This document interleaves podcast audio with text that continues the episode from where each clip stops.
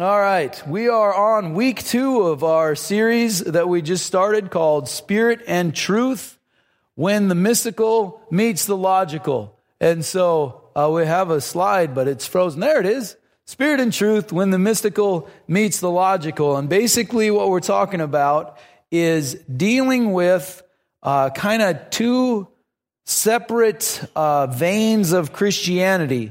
You know, you've got the the Holy Spirit just kind of floating in the breeze type of Christians.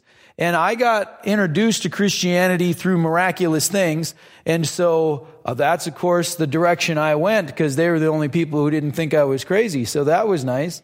Uh, but one of the church, the church I started going to as a newish, new believer in my 20s, um, I went to a, a very uh, very Pentecostal independent church. And you know how we've got, we've got music and some people think it's loud and boisterous and that sort of thing, but this is very, very, very tame. Uh, when we would have church, this was a country gospel, Pentecostal country gospel church. So, I mean, they'd play country gospel and the place would explode. You know, I mean, there's people running around the outside of the building. There's people on the floor, you know, and it's just like mayhem. And it was, it was nice because you know how people can, especially up north, they're self-conscious. You know, like, well, I, I might want to raise my hand, but what if somebody sees me? Well, no one would see you doing anything in that place because it's just going crazy, you know? Uh, yeah, it was, I enjoyed it tremendously. It didn't scare me, but then I realized that a lot of people are scared of that sort of thing. They're uncomfortable. They don't, you know, like, what's that person doing on the floor? You know, and they, they are distracted from being able to worship God and connect with the truths of God and that sort of a thing.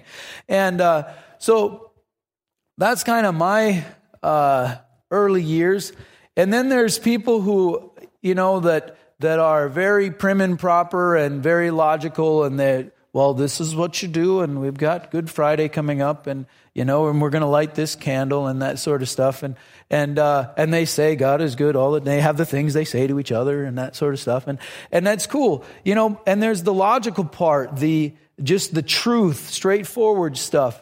And the reality is, is that we are to embrace parts of both of those, the good parts of both of those, we're to embrace.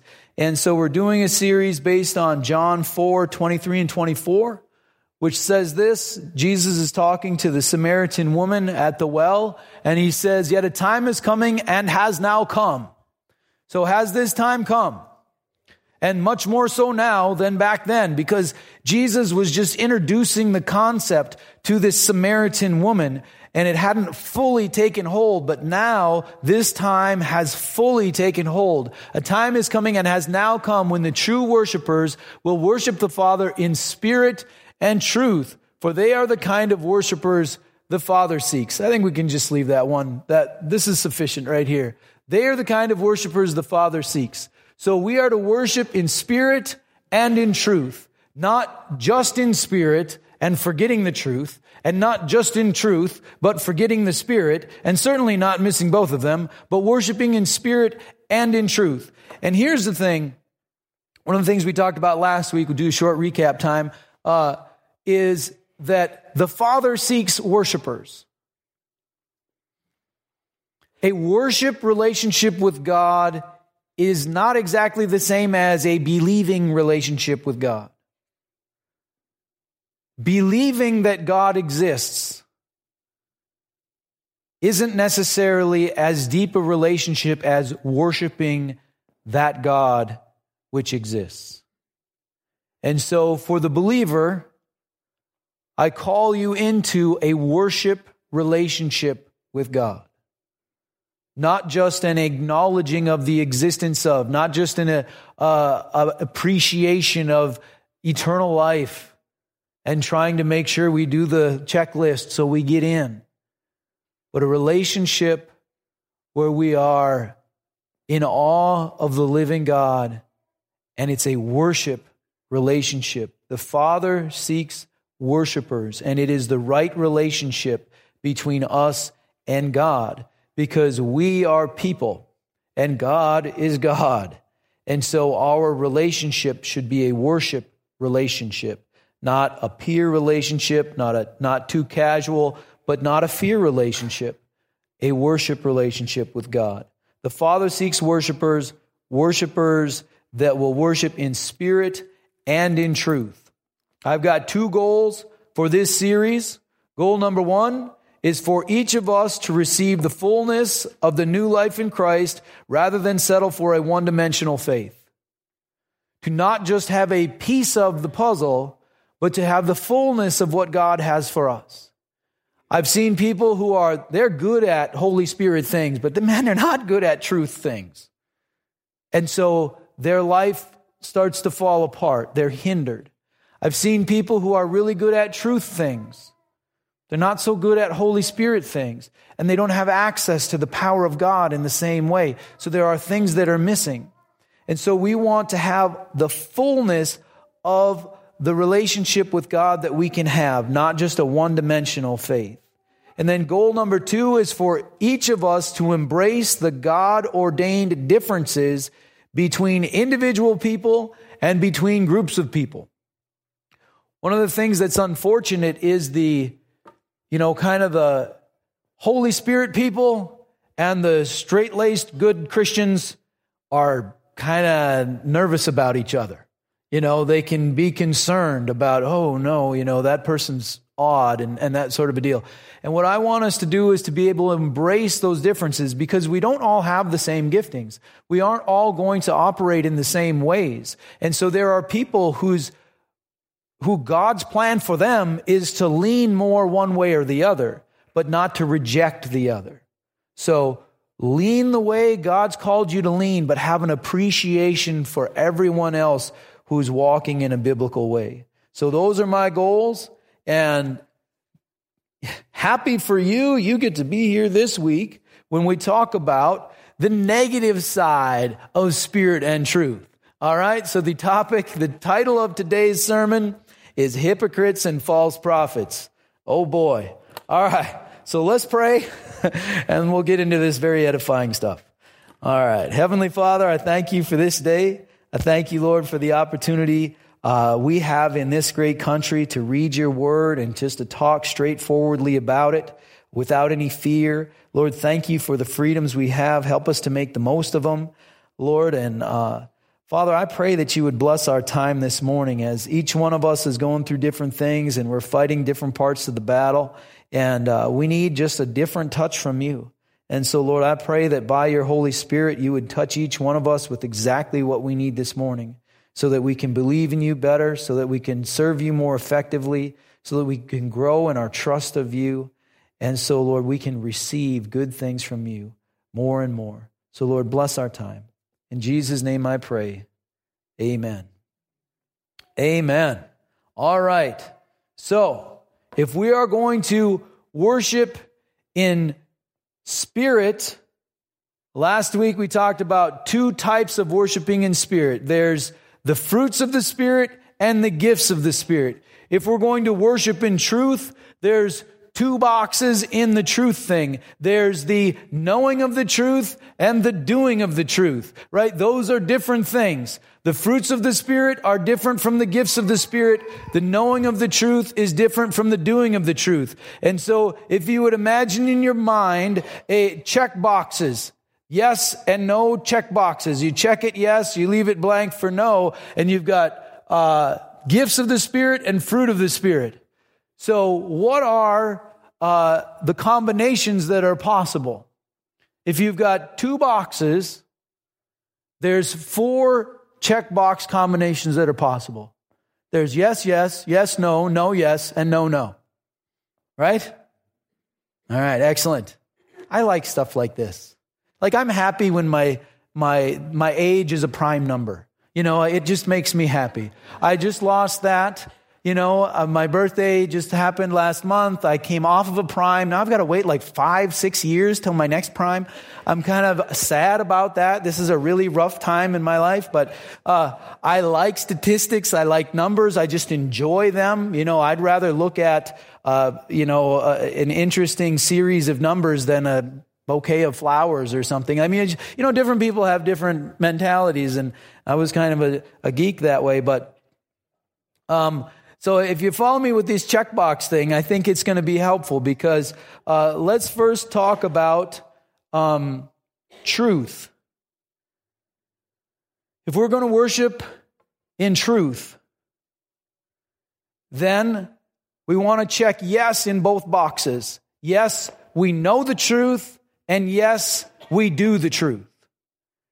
If we can check both boxes, we're on our way to disciple of Christ. Right? Check both boxes. Yes, I know. Yes, I do. But there are three other options. There's yes, I know. No, I don't do. No, I don't know. But yes, I do. Isn't that a bizarre one? And then, no, I don't know, and no, I don't do. Let's look at the no, I don't know, but yes, I do. This is actually discussed in Romans chapter 2, where there are people who don't have the law, who do by nature things required by the law. And so let's read this very interesting passage in Romans chapter 2. All who sin apart from the law will also perish apart from the law. So Paul is saying there's people who are raised inside of the Jewish culture and those who are raised outside of the Jewish culture, and God will judge them both. All who sin under the law will be judged by the law. For it is not those who hear the law who are righteous in God's sight, but it is those who obey the law who will be declared righteous. For whatever reason, in modern Christianity, we've been fighting this verse for years and years because we want to disobey and be righteous. Who's righteous? The ones who obey or the ones who disobey? The ones who obey. Let's just, you have to do it. It's not those who hear the law who are righteous. It's not the ones who come to church and listen to Pastor Mike yell and scream about the different verses in the Bible. It's the ones who put those into practice who are going to be declared righteous. Verse 14. Indeed, when Gentiles, those are the ones who don't have the law, who do not have the law, do by nature things required by the law, they are a law for themselves, even though they do not have the law. Since they show that the requirements of the law are written on their hearts, their consciences also bearing witness, and their thoughts now accusing, now even defending them. So the thoughts of those who don't have the law can defend them. Isn't it unfortunate when unbelievers are better Christians than Christians are? Have you known people who do not profess Christ, but who are better people than Christians? This is essentially the background I came from. My parents are better Christians than most Christians. It put me in an awkward spot. Because everybody's talking, well, we got to get saved from the evil of the world, you know, and I walk into church and like, man, you people are messed up. You know, the worldly people I know are a lot, you know, a lot more put together than you are. And they're nicer to people and they help more people. And so it was weird. Let me tell you, there are people, and it, you know, there's in the Christian world, we can demonize people outside of the faith. But I tell you, and you know this, there are wonderful, beautiful, just fantastic people outside the faith. Let's help them in. You know, let's, let's not demonize them. Let's help them in. They're good people. They just need to take one of those O's out and be God people, right? Cute one, right? That's a, somebody else told me that. It's not my. All right. Um, so, yes, yes, no, and do. That's what we're going for. Don't know, but still do. That's an interesting thing. There are people like that and God will judge them appropriately. It's not my call. I don't know exactly how that's going to work out, um, but that's up to God. I'm glad I don't have to make those decisions. Then there's yes, I know, but no, I don't do. Because the no, I don't know, and no, I don't do, That's just kind of a sad state of affairs. That's why we do evangelism is to bring the truth to people who don't know it so that we can show them the ways of God so that at least they get to choose whether they're going to follow the ways of God or reject the ways of God. That's why there's evangelism. But this category of yes, I know, but no, I don't do is the one that causes a problem. Jesus has a word for this in Matthew 7, verse 26. We read this in our series, The uh, Greatest Sermon Ever Preached, talking about the Sermon on the Mount. So this is at the end of the Sermon on the Mount. Jesus says, But everyone who hears these words of mine, so this is echoes of what Paul was saying in Romans 2 people who have heard the teachings of Jesus. But everyone who hears these words of mine and does not put them into practice is like a foolish man who built his house on sand. So, what do we call, according to the Bible, people who know the truth but don't do it? According to Jesus, that's foolish. Do you want to be a fool? I don't want to be a fool. I don't want to be foolish. If we know the truth and we don't do it, Jesus describes that as foolish. So, for example, if I were, and I'm just going to make this super, super simple. If I were to read something in the Bible, you know, it's like the map of how we're to live our lives that says, turn left at the intersection. And I was to say to myself, I know God says I should turn left, but I really feel like I should go right. I really feel like the way that everything looks, how it's set up, from the things I've learned in the past, I'd better turn right. But God says turn left.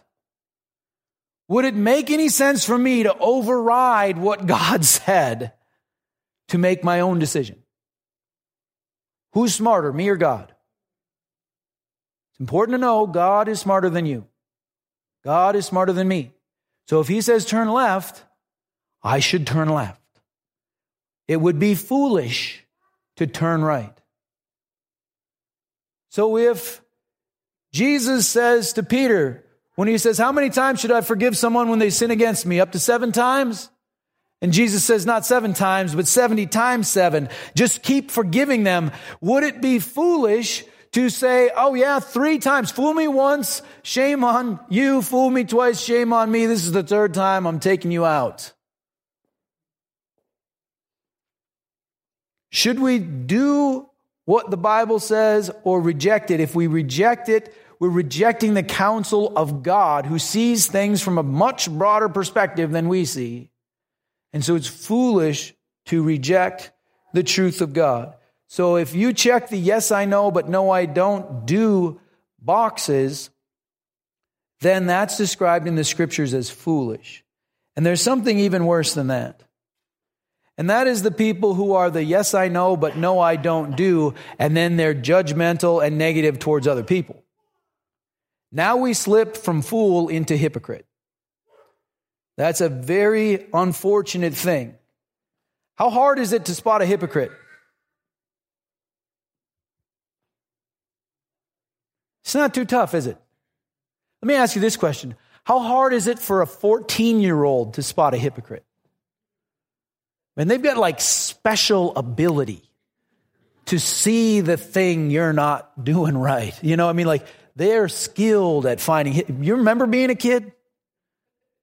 There's a, I don't know why that is, but man, it, it's just there. It's easy to see a hypocrite.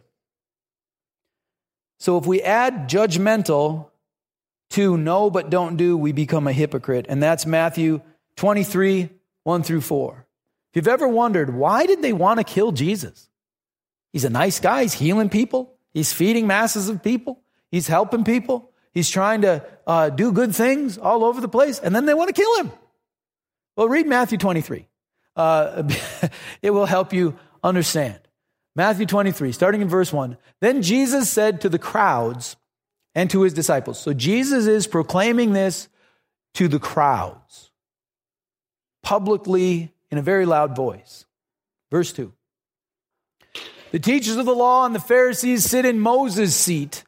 So you must obey them and do everything they tell you, but do not do what they do, for they do not practice what they preach. Verse 4 They tie up heavy loads and put them on men's shoulders, but they themselves are not willing to lift a finger to move them. So if you heard, hey, practice what you preach, that's from Jesus. and he's pointing out the hypocrisy of the day where people were saying, uh, you know, where these Pharisees were saying, here's what you need to do, but they weren't doing it themselves. So they were in the Yes, I know, but no, I don't do. And I'm blaming you. I'm pointing the finger at you. I'm telling you all the things you need to do. And so that puts them in the hypocrite situation. And so read the rest of the chapter. You'll see the word hypocrite used a lot. The whole chapter is Jesus just chewing out the Pharisees and teachers of the law publicly. And you will no longer be surprised why they wanted to crucify him. So,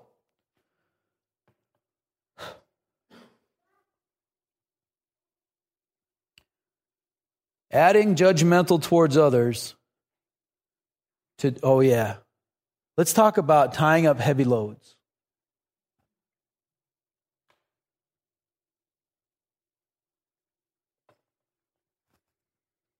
Bah. I want to read the I want to read the John thing. Can we do that? John 8, 31 and 32. Going out of order. But you don't know that unless I tell you.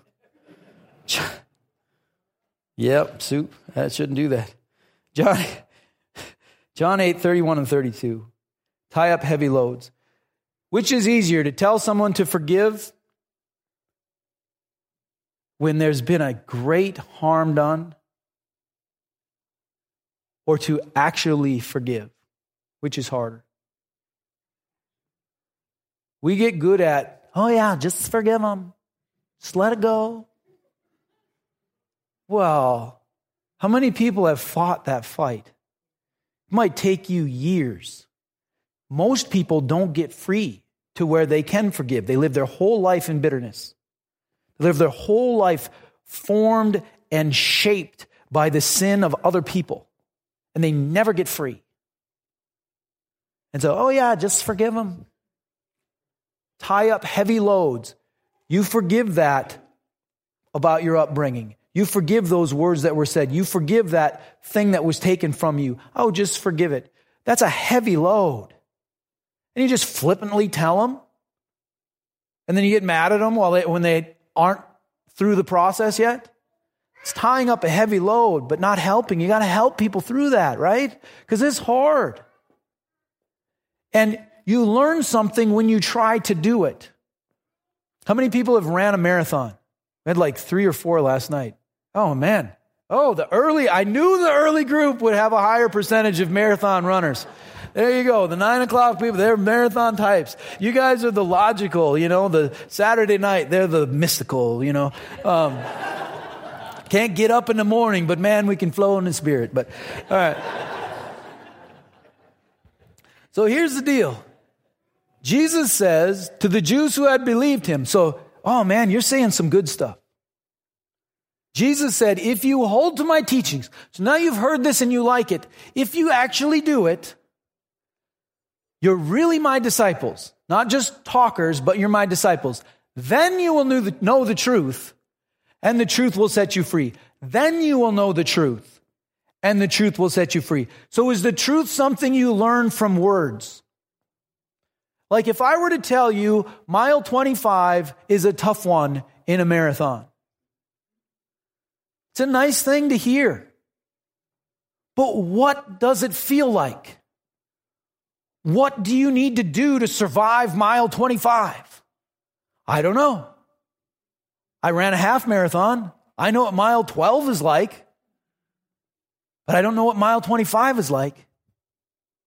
And I'm not going to know unless I run a marathon. I can talk about marathons. I know all the words to use. You know, I can talk, you know, whatever. I can do all that stuff. But unless I've ran the marathon, I don't know what I'm talking about. We can say, oh, just go ahead and forgive. You know, I'm not going to. you know, I'm going to hold grudges and, you know, and I'm going to blame people for my problems and, and, you know, but you should forgive people because that's what the Bible says. And it should be easy for you because you haven't gone through the things I've gone through. Guess what? we're all in the same boat. It's a battle and a fight for all of us. But you don't get to the truth because knowing you should forgive does not set you free. Agreeing with the truth of God does not set you free.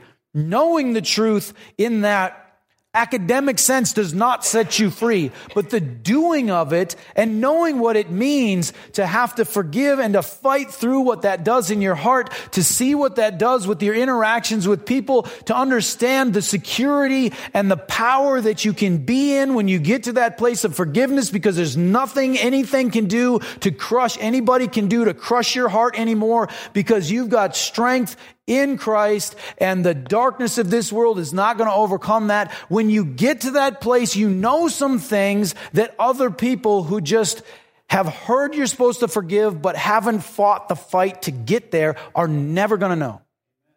They're not going to be free, but you're going to be free. Amen? Put it into practice and you will learn what the truth means. You'll get to hold on to it. If you don't put it into practice, you're either a fool or a hypocrite. And if that's you, that's okay. Just don't stay like that. Amen? That's okay. Just don't stay like that. The blood of Christ is sufficient for you to just be like, oh, been a hypocrite for 40 years. I'll just not be anymore. Done. The blood of Christ is sufficient. These things describe you, that's okay. Just don't stay like that. Hypocrisy hurts the church. Knowing and doing brings us to freedom. Let's take all the blessings of knowing and doing, give up on foolishness and hypocrisy. How about worshiping in spirit two options. We've got the fruit of the Spirit and the gifts of the Spirit. Right? So those are the two boxes when it comes to worshiping in spirit. What do those mean? Well, let's look at fruit, Galatians 5, 22 through 23. But the fruit of the Spirit is love, joy, peace, patience, kindness, goodness, faithfulness, gentleness, and self control. Against such things there is no law. So if we're going to do our EKG on our spiritual heart, you know, and put the stickers on us and show on the screen, then what we're looking for is love, joy, peace, patience, kindness, gentleness, faithfulness, oops, gentleness, and self control. Mix some stuff in there. And so, what is actually in there? The yes box is we've got those fruits of the Spirit. What are the gifts of the Spirit? Now, I should say though, I don't believe this is an exhaustive list. You know, the logic people, they're like, these are the fruits of the Spirit. No, this is just a list of types of fruits of the Spirit. Don't get super specific. There's other fruits of the Spirit. This is just a nice little list.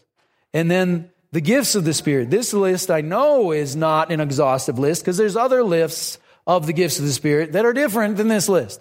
So let's go to 1 Corinthians 12, read some verses here. Now, to each one, the manifestation of the Spirit is given for the common good. To one, there is given through the Spirit the message of wisdom. To another, the message of knowledge by means of the same Spirit. To another, faith by the same Spirit. To another, gifts of healing by that one Spirit. To another, miraculous powers. To another, prophecy. To another, distinguishing between spirits. That means being able to see into the spirit realm and see like demons and angels and stuff. To another, speaking in different kinds of tongues. And to still another, the interpretation of tongues. Ah, getting into some stuff. All these are the work of one and the same Spirit. And He gives them to each one just as He determines. So the fruit is this heart condition, and the gifts are power from God for both natural and supernatural things. But it includes supernatural things like miraculous powers. Wouldn't that be a helpful one to have? You know? Uh, I've seen more than once outdoor Christian meetings where a huge storm is coming, breaks in half, goes around the meeting, comes together, and continues on. Happened last year at Wood City. It happened in Bemidji when we were doing a big tent revival thing uh, years ago. I, it's amazing. People get together and pray, and storms break in half. Does it always happen that way? Oh, I wish we could, you know, ah, sometimes you get rained out. You're like, ah. But that's neat when those miracles happen. I've seen miraculous healing. I've seen amazing things from God. So, we've got fruit and gifts. They're different. So, what God wants is yes, fruit, yes, gifts. Our three other options are yes, fruit, no on gifts. No on fruit, yes on gifts. No on fruit, no on gifts. If we have yes fruit, no gifts, what does that lead to? Really good people, but not a lot of power. Right? You got love, joy, peace, patience, kindness, gentleness, and self control. It's a nice group to be in. Unless you're sick and you need miraculous healing. Unless you need a prophetic word from God to guide you into the next stage of your life. Unless you really, really need a miracle. But that doesn't really hurt too many people, right? Because the fruit's there, even though the gifts aren't. What if you've got gifts but no fruit? You've got miraculous powers and prophecy and tongues and interpretation, which the, the one I've asked God for is interpretation of tongues. You want to know why I want interpretation of tongues? Because then you can tell what's really going on. You know, like, is this just some person babbling nonsensically? Or is this truly a prophetic word from God in a language that I can't understand? I want to interpret it. Is that the right fruit in my heart for that? I, I don't, maybe not, right? so maybe if I get my heart right, he'll give me that ability. That'd be fantastic. But here's the deal when you have the gifts of the Spirit, but not the fruit of the Spirit, it can become very bad. Because if you've got miraculous powers, but no love, no peace, the strife and yuckiness, no patience. None of the, if you don't have the fruits of the Spirit, but you have the gifts of the Spirit, it can get yucky. Now let's look at that from Matthew chapter 7. Boy, I better talk fast. Matthew chapter 7. Read verse 15 and then a few more verses. We'll just take little pieces of it. 715, watch out for false prophets. Why would Jesus say in the Sermon on the Mount, the greatest sermon ever preached, watch out for false prophets? Because there are false prophets and they will hurt you. So watch out for them. False prophets have gifts like prophecy because they're false prophets, but the fruit isn't there. Jump to verse 20. Thus, by their fruit, you will recognize them. So Jesus is telling you, you're not going to recognize them by their giftings. You're going to recognize them by their fruit. And so it's not about, man, life is so tough. but he got his sippy cup. I've got mine too. It's all right. I know. Kate is awesome. By their fruit, you will recognize them. Not everyone who says to me, Lord, Lord, will enter the kingdom of heaven. So, are there people who profess to follow Christ who you know really don't? Is God going to see through that? Yeah, huh. He's real smart. He'll see through all this goofiness. Not everyone who says to me, Lord, Lord, will enter the kingdom of heaven, but only he who does the will of my Father who is in heaven. Many will say to me on that day, Lord, Lord, did we not prophesy in your name and in your name drive out demons and perform many miracles? Gifts are in operation. There's prophecy, there's miraculous powers, there's driving out demons. What happens if there's that without the fruit of the Spirit, without love, without joy, without peace, without patience? If it's harsh and it's cruel and self serving and people are still functioning in the gifts. This maybe I should ask. So, can people function in the gifts but be separate from God in their heart? Yes. Just because the gift is in operation doesn't mean that they're right with God. That's what, you, because they'll use the gift to convince you I'm right with God. I'm a holy person because I'm operating in miraculous powers. Not necessarily, there are false prophets. Verse 23 Then I will tell them plainly, I never knew you. Away from me, you evildoers. These are people doing evil who are prophesying, who are driving out demons, who are performing miracles, and yet they're doing evil. They're not motivated out of love. They're not people of joy. This is darkness.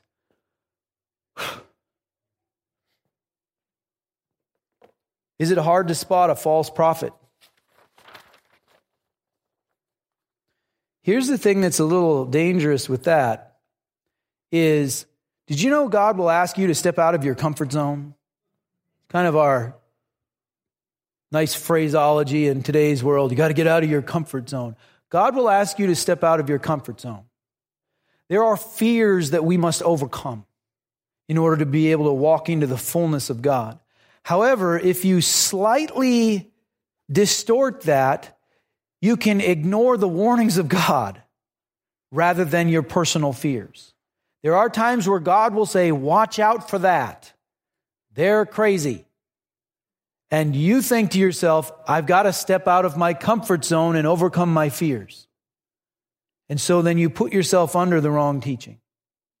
That's a dangerous thing, but it's real close to overcoming your personal fears and walking into the things of God. You've got to be real savvy with that. You've got to be full of wisdom with regards to those sorts of things. Because I've seen that happen. Good people trying to go deeper with God and stepping out of their comfort zone, and then they, they take their, you know, radar down and they walk into bad environments. We want to be careful with that.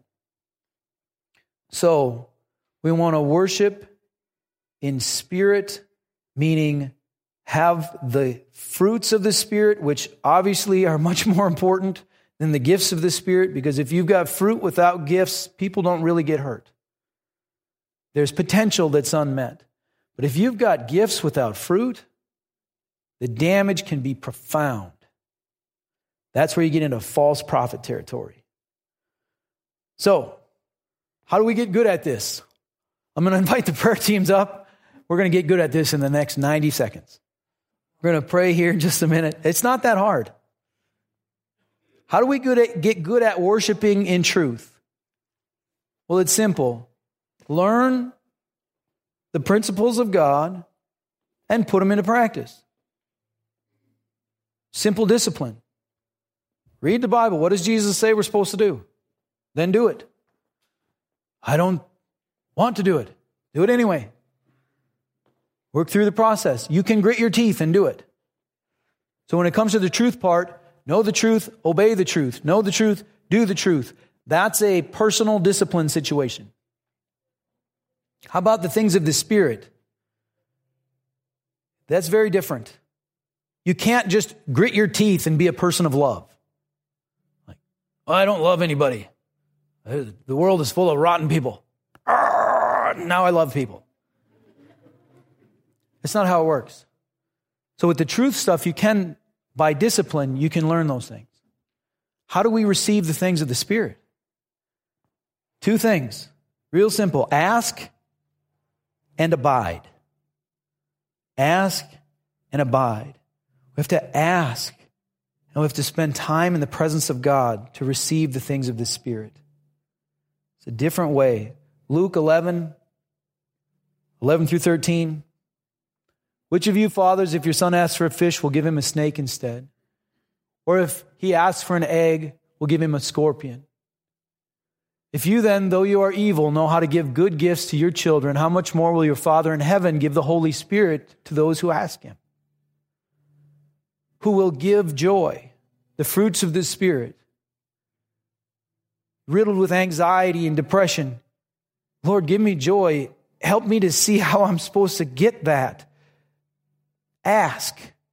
He wants to give you of His Holy Spirit. And then abide. John 15, 5. Jesus says, I am the vine, you are the branches. If a man remains in me and I in him, he will bear much fruit. Apart from me, you can do nothing. Logic people, they learn the truth and then go do it. Okay, that's cool. But the spirit side is ask and stay in the presence of God. Then your heart begins to change. Then you start to access the power of God. But you have to be in the presence of God. Just abide in the vine. And so we ask and we abide. That's how we engage the things of the Spirit versus the things of truth. So let me ask you this question. In order to avoid a one dimensional faith in God, what do you need? Do you need to know the truth better? Do you need to live out the truth that you know? Do you need the fruit of the Spirit? Do you need gifts of the Spirit? What do you need to add dimensions and depth to your faith? Let's ask God to give us that right now. And then I'll invite people up for individual prayer. Come up for individual prayer. You know, we've got like 15 minutes that you can pray. We can pray through the first song of the next service if necessary. We've got lots of time to pray. So can do that individually. Let's pray together first, and then I'll invite people up for individual personal prayer with our prayer teams. So, Heavenly Father, we thank you for your grace and mercy. And Lord, I pray right now you would reveal to us what do we need to add to our faith so that we can have the fullness of what you've got for us. Is it that we're unaware of your truth and we need to search the scriptures? Is it that we know lots about your word, but we're just not doing it? Is it that our hearts are tainted because of the darkness of this world and the fruit of your Spirit is nowhere to be found? Is it that we really don't trust in your supernatural power and so we don't grab hold of the gifts of the Spirit? What are we missing? What am I missing? Show us. And Lord, we ask you for what you've just shown us. Pour those things out upon us we know you won't give us something bad, you'll give us something good. So give us those good things that we may walk in your ways. We may put an end to hypocrisy and false prophets and walk fully in who you are. Father, I pray a blessing over each person that's in this place. But I pray your peace would be in our hearts. Lord, that your joy would be our strength. And Lord, that we would be open to your love, to be loved by you, and to receive the love you've got for us. Lord, so much that we would just be hit by it and that it would overflow over us and that we would have extra love to share with those in our lives that need some love from you. Lord, let us be able to share because we've received so much. Let it be. In Jesus' name I pray. Amen.